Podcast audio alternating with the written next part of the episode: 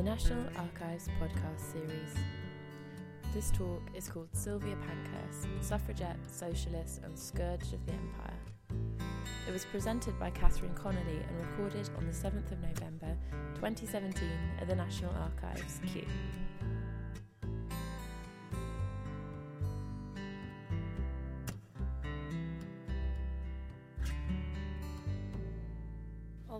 You so much, and thank you everybody for coming. And I really want to say thank you to the National Archives. It's very special to be able to come and do this talk here today because um, I did so much research at the National Archives into Sylvia Pankhurst. And as a, a leading suffragette, what I also was struck by when I came to the National Archives to do some of the research on the book was not only were there, as I expected, all these documents on the suffrage period, uh, and then through the First World War, and then through the 1920s, but then also into the 1930s, into the 1940s, into the 1950s.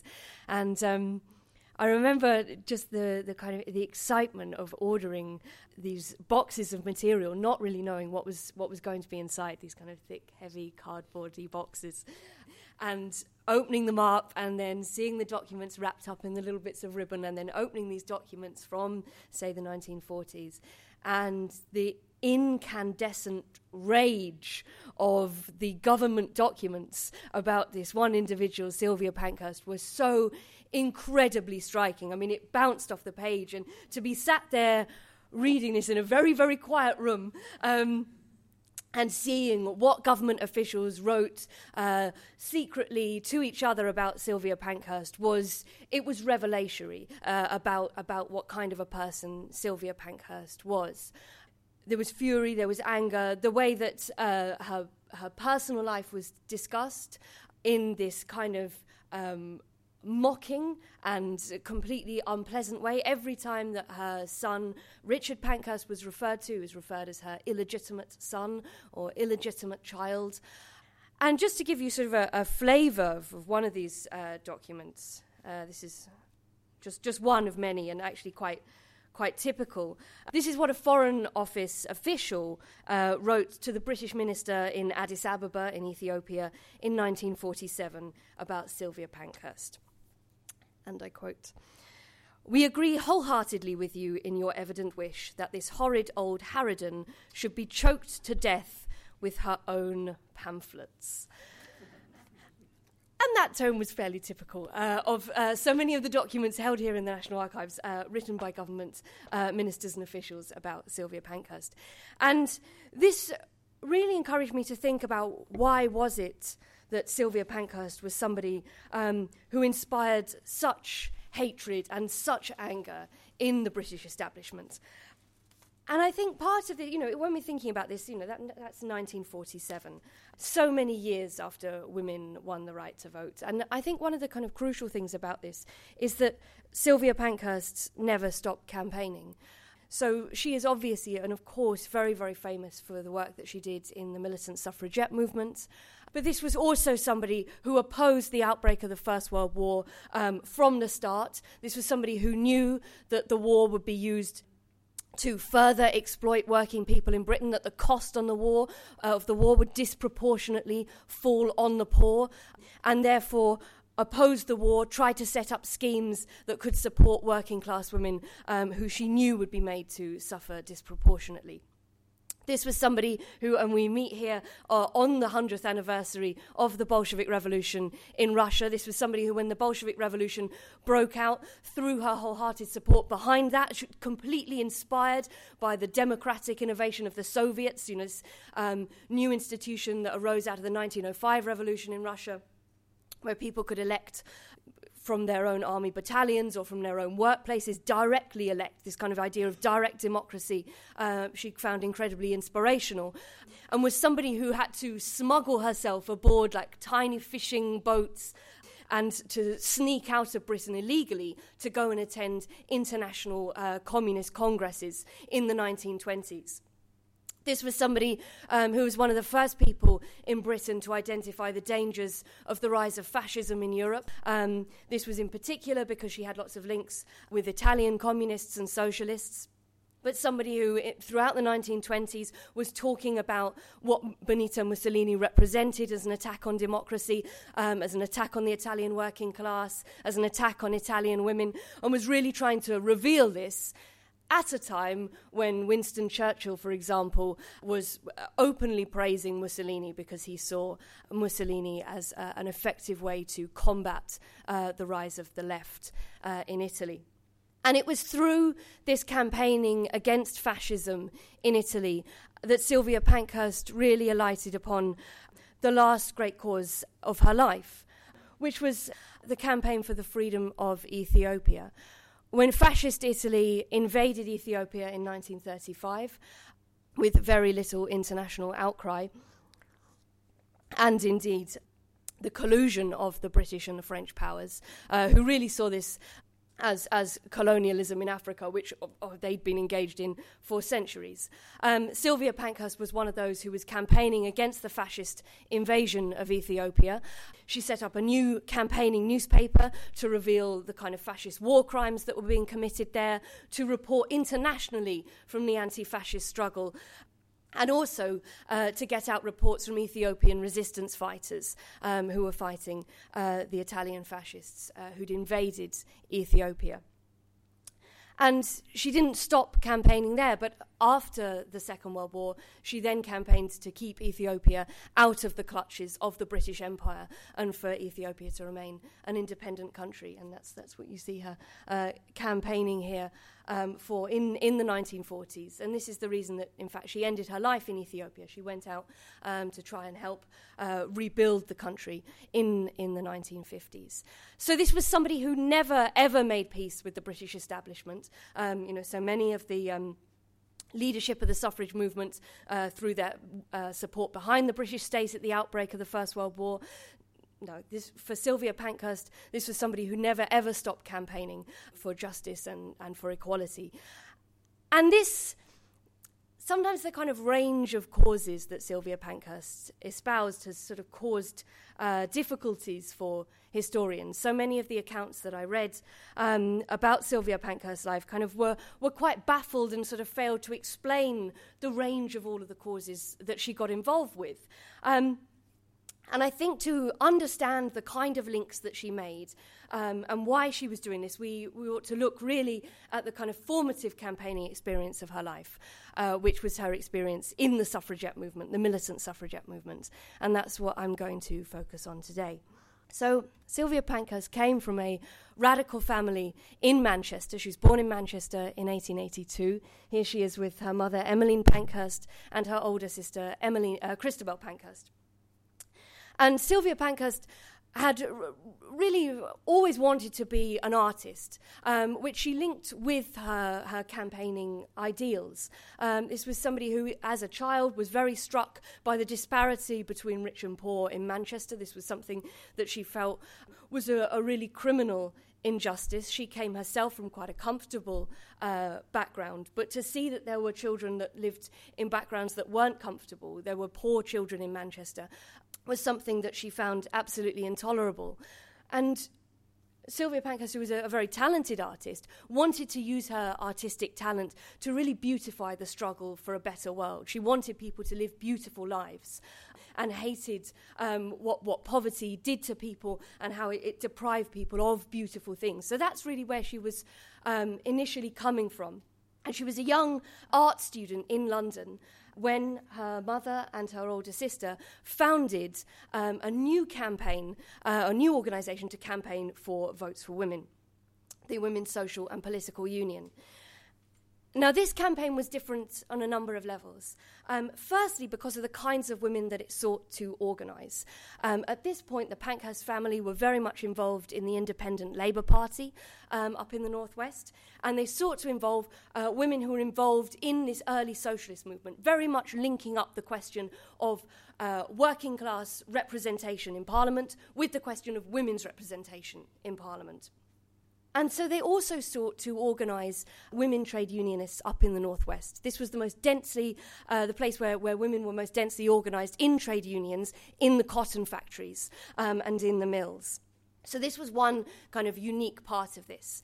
And the other unique part uh, was the kind of tactics that they decided to employ.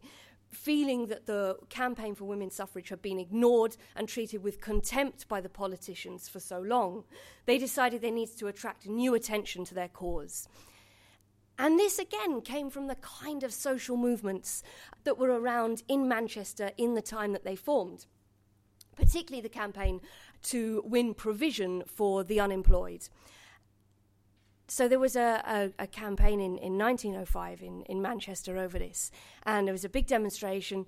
And instead of at the demonstrate at the end of the demonstration, people just going home, a few unemployed activists blocked the road and got arrested and went to court. And this attracted the attention of the newspapers, and this really inspired Christabel Pankhurst, Sylvia's older sister, and Annie Kenney, who was one of the women um, who emerged from that group of women trade unionists up in the Northwest involved in the local socialist movement. Annie Kenney herself was a mill worker. And what they decided to do was to use the election campaign leading up to the 1906 general election. This is late 1905, uh, when the Liberal candidates are out campaigning. Everybody gets this sense that the Liberal Party are going to form the next government. And they decided to put prospective cabinet ministers on the spot and to ask them if they became the next government, would they grant votes for women? And so they went to a big meeting in Manchester and they asked this question.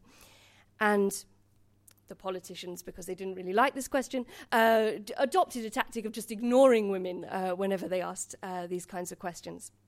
But they refused to be ignored, and they got up on chairs and they asked the question again, and they asked the question again. And when they were shouted down and they were dragged off their chairs, they got up again and they asked the question again until they were thrown out of the meeting and then arrested for causing a disturbance. Now, this was the start of militancy, this use of direct action and civil disobedience in order to attract attention to the suffrage cause. And it started with women asking for their questions to be answered in public meetings. And I think that's, that's quite an important sort of reminder uh, about where militancy came from. And this really injected a whole kind of new energy and new spirit into the campaign for votes for women. Now, Sylvia Pankhurst at this time as, a, as an art student in London, is charged with organising um, the campaign in the capital city. Um, and we can see what kind of a campaign she envisaged and tried to build um, through her artwork at this time. So this was uh, the design that she made for the first membership cards of the Women's Social and Political Union. And I think it's very, very clear what kind of audience she was aiming at and envisaging, um, inspiring to be the, the new suffragettes, as they were dubbed these new suffrage campaigners. It's very clearly a depiction of working class women on the march demanding their rights. They're wearing the clothes of the Lancashire workers the clogs, the shawls, the aprons. These are working class women, and this is exactly the kind of campaign that Sylvia Pankhurst wanted to build. She went out to East London, um, which at the time was one of the very poorest parts of London, uh, but also crucially within marching distance of the House of Commons, but also a, a region of London with a, with a very radical history of, of working class activism. And so this was the campaign that Sylvia Pankhurst started to build. Later on, uh, her older sister, Christabel Pankhurst, moved down to London uh, and took charge of the campaign. And we can see changes in the political tone of this campaign as time wears on. And there's a, there's a whole number of, of factors that influence that, and indeed the different politics of the Pankhurst sisters. Uh, one of the crucial things, I think, is what happens around 1908, where the government had turned round to the suffrage movement and told the women that, of course, they would be prepared to grant them the vote if they could prove there was popular support for their demand. But there wasn't really popular support for votes for women, so they couldn't do it. It would be undemocratic, if you like. Um, so the suffragettes responded to this challenge. Um, and organised what at the time was the biggest demonstration in British political history. A huge, peaceful demonstration um, in Hyde Park. Women came from all around the country, men as well. Um, you know, organised on huge trains that came down, um, an, an enormous campaign to advertise this big political demonstration. And when they went to the government and said, Well, what is your response now? We've organised this enormous demonstration they were still ignored. In fact, a very angry demonstration of suffragettes outside Parliament was greeted by police who sexually assaulted and beat up the women who demonstrated about why on earth um, has our big demonstration not been listened to. And this pr- really provides a dilemma for the suffrage movement about which direction to go in.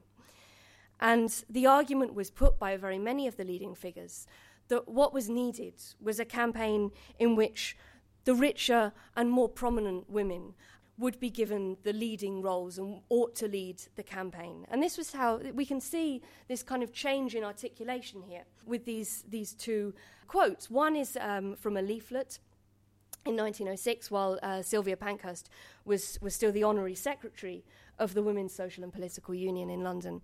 And this is, what, this is how she was envisaging this campaign for the vote in 1906. She said, The vote is the organised workers' most powerful weapon, as men are now finding out.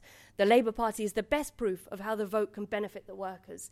And she then related that to what the vote could do for women. This was all about self representation.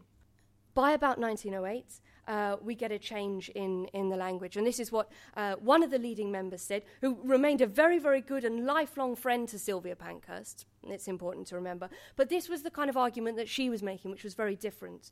She said, I appeal especially at this moment, this is just after the Hyde Park demonstration, to the strong to come forward now and take upon their shoulders the burden of the weak. It is not the toiling mother, the sweated worker, the deserted wife, the worsted in life, who can bear the stress and strain of the battle we are fighting for women's deliverance today. Therefore, it was not women um, who were redefined as weak and not capable of leading the struggle.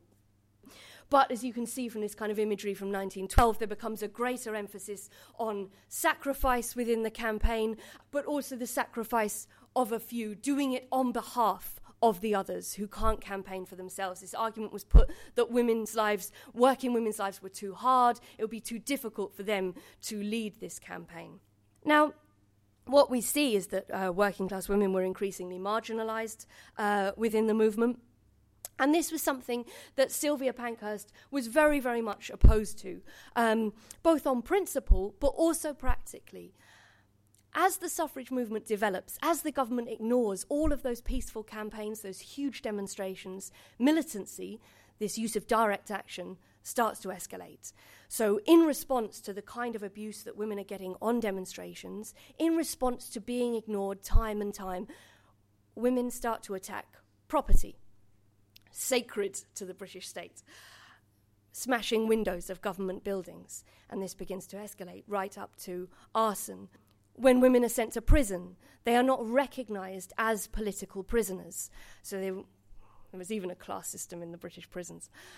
This meant that they weren't you know, allowed to wear their own clothes, they weren't allowed to have newspapers, weren't allowed to have writing materials. They were sent to prison as if they were just vandalizing property for the sake of it, out of a criminal intent. There was no recognition that what they were doing was motivated by politics. In response to this, women in the prisons went on hunger strike to demand the right to be treated as political.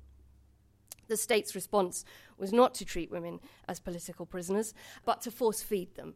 An absolutely barbaric and torturous procedure, which for some women went on day after day after day, women being f- force fed multiple times, something that was incredibly traumatic and painful, and indeed incredibly dangerous.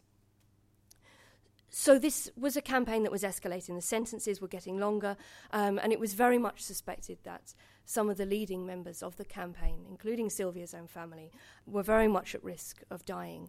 And at this point, Sylvia Pankhurst really believed that the suffrage movement needed allies. It needed um, to win wider support, not be eschewing that wider support. And this comes at the same time as there is a huge working class revolt in Britain very often dubbed the Great Unrest, um, which really breaks out about 1910 and runs all the way through um, up until the outbreak of the First World War. And this was workers who'd largely been classed as unskilled, workers who very often didn't have their own trade unions, working in some of the most difficult and unpleasant conditions, were going out on strike forming their own trade unions, uh, winning better conditions at work, and this was happening all over the country in industry after industry. And this also involved, crucially, women workers who've been written off as being unable to organise themselves. Because, you know, if women, you know, very much at the bottom of the pile um, of employment in Britain, if they went on strike, the argument went, well, they'd just be replaced by other desperate women who, who really wanted a job and would work for even lower wages and in even worse conditions.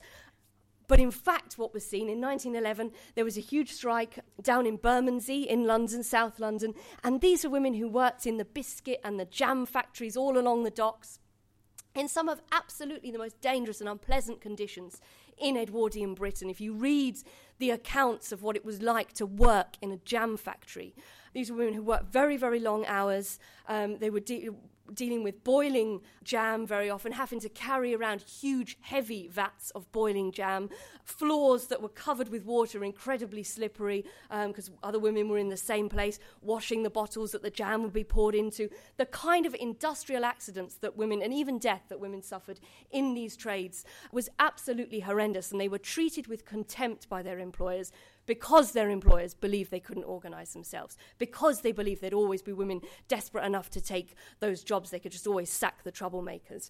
But they couldn't do it if all the women went on strike. And that's what started to happen in 1911. So women like these uh, at Pink's factory um, in Bermondsey went out on strike. Very often these are what would be called wildcat strikes. They just went out, just left the workplace, and they went down the road uh, singing this, this refrain from a music hall song at the time, Fall in and follow me. And that's what they would sing at other women workers in their factories, and then they would come and join the struggle. So Sylvia Pankhurst was incredibly inspired by this whole wave of action. Um, and instead of seeing these women as, as weak and unorganizable, what Sylvia Pankhurst was seeing was that when these women acted together collectively, these women had potentially very, very great strength um, to shape the movement, but could also be potentially very important allies. These new women, um, you can see here the kind of the smiles on their faces as they're taking this action. Um, that these women suddenly tasting power and political ideas, perhaps for the first time in their lives, very much needed to be connected up with the suffrage movement. So in 1912, which is at a time in the suffragette movement when Sylvia's mother, Emmeline Pankhurst, um, had been sentenced to nine months in prison, um, and this was you know, nine months if you are then undergoing a hunger strike, being let out of prison for a time, then rearrested, is a sentence that can go on indeterminately when her older sister Christabel Pankhurst, to flee the same fate and to direct the movement, had fled to Paris, Sylvia Pankhurst decides um, to really try and change the direction that the suffragette movement was going in and move away from the kind of more elitist politics that her older sister and mother had been espousing and try to reform a suffrage movement in East London, which she'd done really at the beginning of the campaign. So here she is uh, setting up the East London Federation of the Women's Social and Political Union in 1912. But it, it wasn't just a need for allies that, that Sylvia Pankhurst did this. She also saw that these people who were fighting for their rights at work against immediate grievances were very much facing the same kind of enemy as the suffragettes. When we think about the kind of repression that those who went on strike in the Great Unrest faced, Winston Churchill sent troops to go and fire live rifles at striking miners in Wales. Winston Churchill was also the one who'd sent the police out against the suffragettes campaigning in Parliament Square where they'd been sexually assaulted and beaten up. It was the same government that sent those troops to Wales, that sided with the employers, was the same government that was sending women to prison and condoning their torture through forcible feeding in those prisons and refusing to give in to them. And really, what she saw is that they were all fighting for a different kind of and a better world, and that they would be much stronger linked up that it was not only the same enemy, but they might be part of the same cause.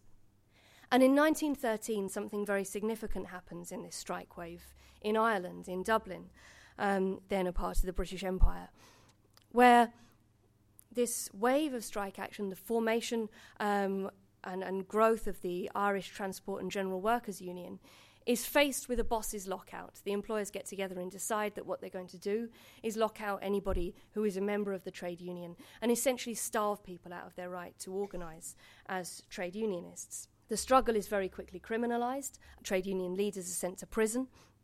And people are facing starvation. Many of them try to send their children to England, um, you know, away from Dublin, uh, because they're very afraid that their children were going to starve in the course of this struggle. And at the kind of high point of this repression, James Connolly, one of the leaders of this struggle in Ireland, comes over uh, to Britain to appeal uh, for support from English workers. And he, he spoke at the Albert Hall at this very, very high profile meeting to appeal for that support. And on the platform, alongside him, was wanted by the police at this time appears Sylvia Pankhurst, who um, gets the most rapturous reception of all of the speakers at this time.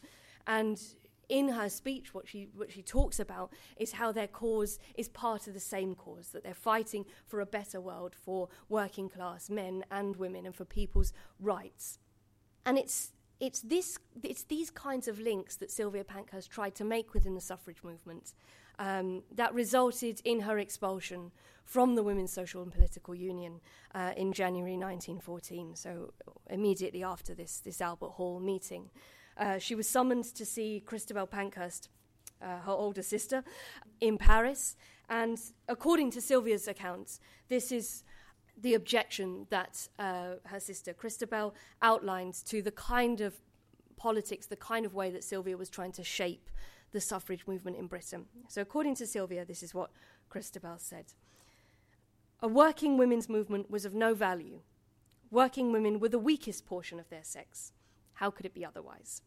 Their lives were too hard, their education too meagre to equip them for the contest. Surely it is a mistake to use the weakest for the struggle.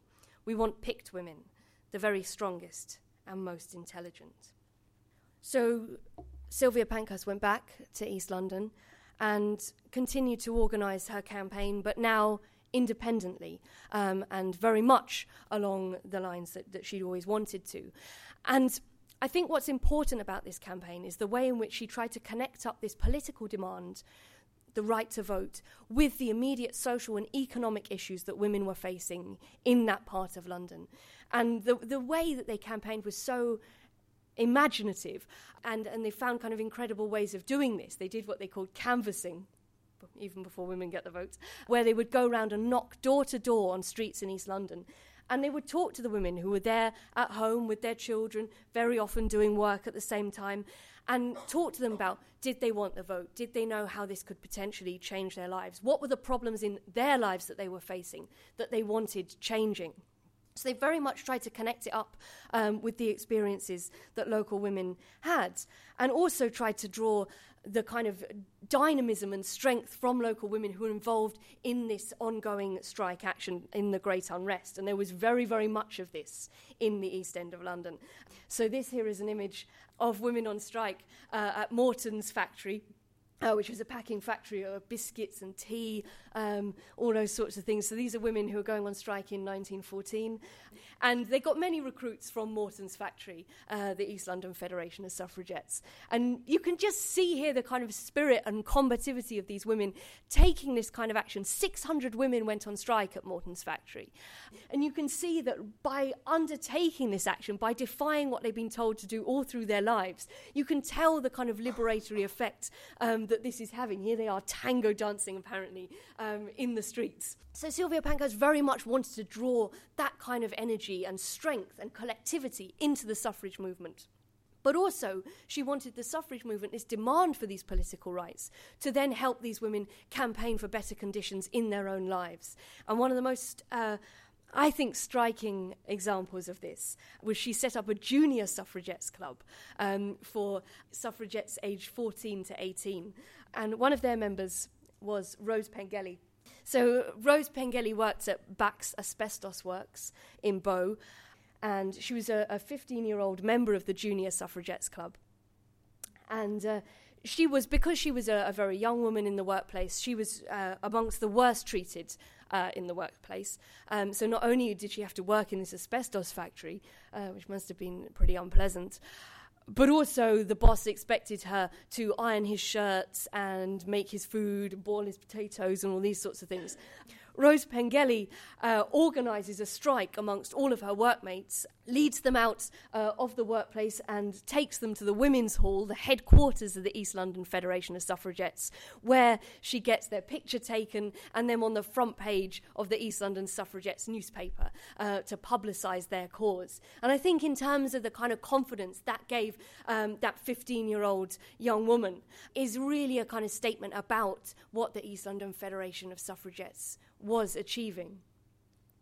Perhaps the greatest uh, achievement that they they got though was came in June 1914 where they combined the tactics of militancy with this kind of agitation um, that could reach far into working class communities in East London where by 1914 the prime minister uh, was really not receiving uh, any deputations or having any meetings uh, with militant suffragettes, largely regarded them all as terrorists. And Sylvia Pankhurst decided that really working women's voices had to be at the heart of this campaign and had to be heard by the Prime Minister and was determined that the Prime Minister, Herbert Asquith, was going to be forced to back down on this. So, what she did when she'd been released from prison after undergoing um, hunger strikes herself and absolutely an, an, appalling level of forcible feeding, she couldn't even sit upright, was she decided to continue her hunger strike outside of prison and she demanded to be taken to Parliament, and she said she was going to lie outside Parliament, lie down because she couldn't even sit up. Um, this is how weak she was. She said she was going to um, stay there until the Prime Minister agreed to receive a deputation of working class women from East London. And the Prime Minister eventually backed down and agreed to see a deputation of women. Those are the six women who went. Sylvia Pankhurst didn't go herself because she wanted working class women to go and speak for themselves. They were chosen at mass meetings across the East End. Um, so they were they had to come and report back about what had happened, and they were local leaders, women that other women wanted to go and speak for them. And what happened in this meeting with the Prime Minister, I think, is is incredibly interesting. Whereas the suffrage movement that Sylvia Pankhurst had been expelled from, there was a very great pressure on many of the campaigners not to speak out about other issues. Sylvia Pankhurst's campaign had been very different. It had been all about connecting up the political campaign for the vote with all the, the wider changes that women wanted to see. And when these, these six women went to see the Prime Minister, they went and spoke about a huge range of issues. They talked about how cruel it was that as working class women, their husbands were going to die younger because of their experience at work and how difficult their lives were.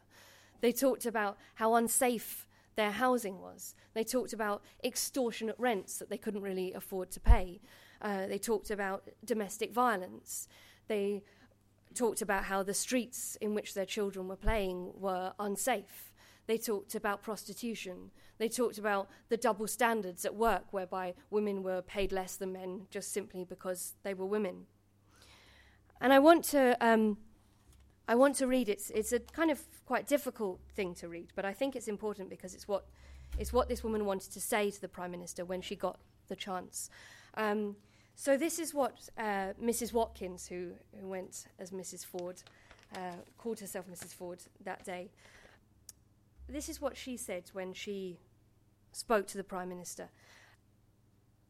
She said this. Mrs. Ford, I should point out, had been a jam factory worker, um, so working in one of the in those conditions that I I just described, uh, since the age of eleven, and she was the breadwinner in her household. Her husband was too ill to work.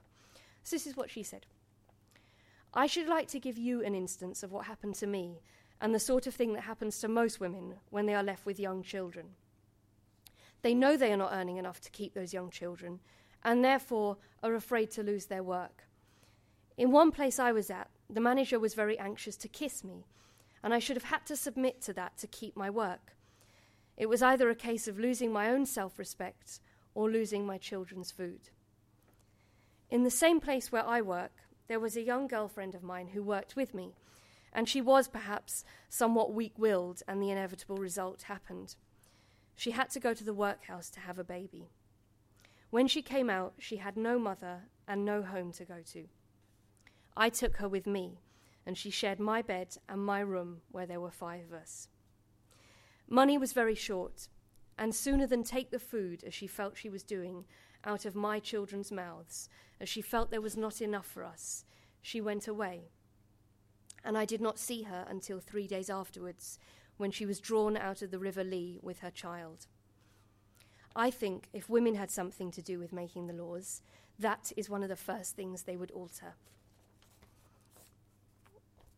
So that's what Mrs. Ford wanted to tell the Prime Minister. Another woman here, Mrs. Savoy, who also went under a different name that day, she called herself Mrs. Hughes uh, because her husband didn't want his name in the paper. She'd been a brush maker since the age of 10, um, and she'd been working making brushes for 40 years, over 40 years, in fact. And she said this to the Prime Minister I do not like having to work 14 hours a day without having a voice on it. And I think when a woman works 14 hours a day, she has a right to a vote, as my husband has, and he does not hardly work at all. Which, apart from being a marvellous uh, introduction of, uh, of Mr. Savoy uh, into this interview, I think tells us something incredibly important, which is the suffrage in, in Britain, the way that the vote was always granted was through property always. I mean, women were excluded in 1832 in what we still call the Great Reform Act, but was always granted uh, on a property basis. On the basis that you know a few more could be allowed into the fold if they wouldn't change the status quo, if they wouldn't threaten uh, the rights of property. What Mrs. Savoy envisages is a totally different kind of world, where those that do all the work really ought to receive political rights first. This is somebody who is viewing the world, uh, viewing a world transformed, a world turned upside down. And I think this is what is so important about the kind of campaigns that Sylvia Pankhurst involved herself in all of her life. Um, this was a group of women who, all of their lives, had been told that their voices didn't count, that they, even by people who claimed to be fighting on their side, that they weren't intelligent enough, that they weren't strong enough, that they hadn't received enough education, to campaign for themselves or to represent themselves. And what they did when they met the Prime Minister was to overturn all of those expectations to show that they could imagine completely different kinds of worlds, that they were prepared to fight for them.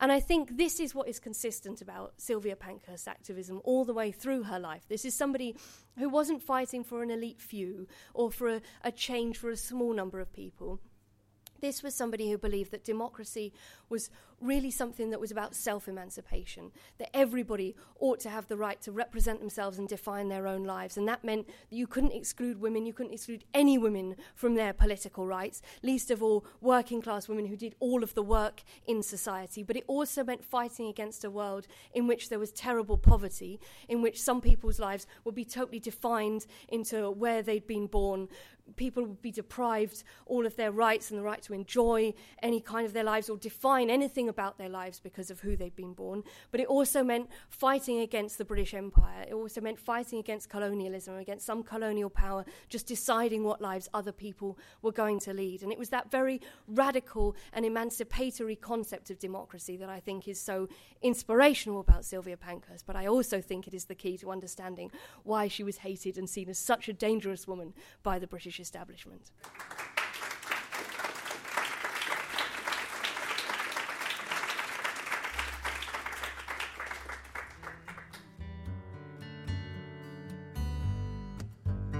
Podcast is copyright the National Archives, all rights reserved. It is available for reuse under the terms of the Open Government Licence.